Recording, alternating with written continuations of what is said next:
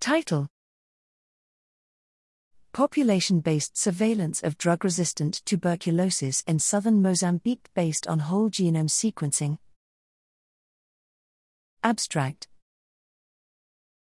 Mozambique is considered a high multi drug resistant, MDR TB, country by the World Health Organization, WHO 3.7% new MDR TB cases. The last national WHO survey was performed in 2008. Nowadays, South Africa and Eswatini are reporting an increase in MDR TB cases heightened, in Eswatini, by the spread of a MDR TB strain harboring the RPOB underscore I491F mutation not detected by Xpert Ultra slash RIF.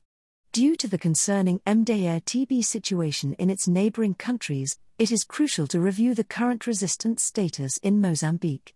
Our aim is to depict the current prevalence of drug resistance to first and second line drugs and track its trends since 2008 we analyzed 312 Mycobacterium tuberculosis genomes from a population based survey conducted in Manhica in 2018 and looked for drug resistance mutations included in the recently published WHO catalogue and compared with the prevalences reported in 2014 and 2008.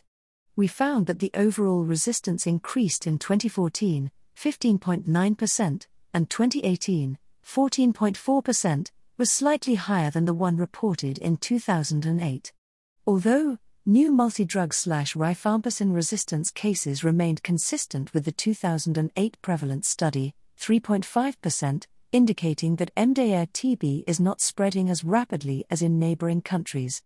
Importantly, we detected a high isoniazid, INH, prevalence not associated with MDR TB, 4.2%, 5.5% and 7.6% in 2008, 2014, and 2018, p value equals 0.03, suggesting that a sizable number of cases are INH resistant before starting treatment and not detected by Xpert Ultra/slash RIF. Fortunately, no mutations associated with second line drug resistance were found in the dataset.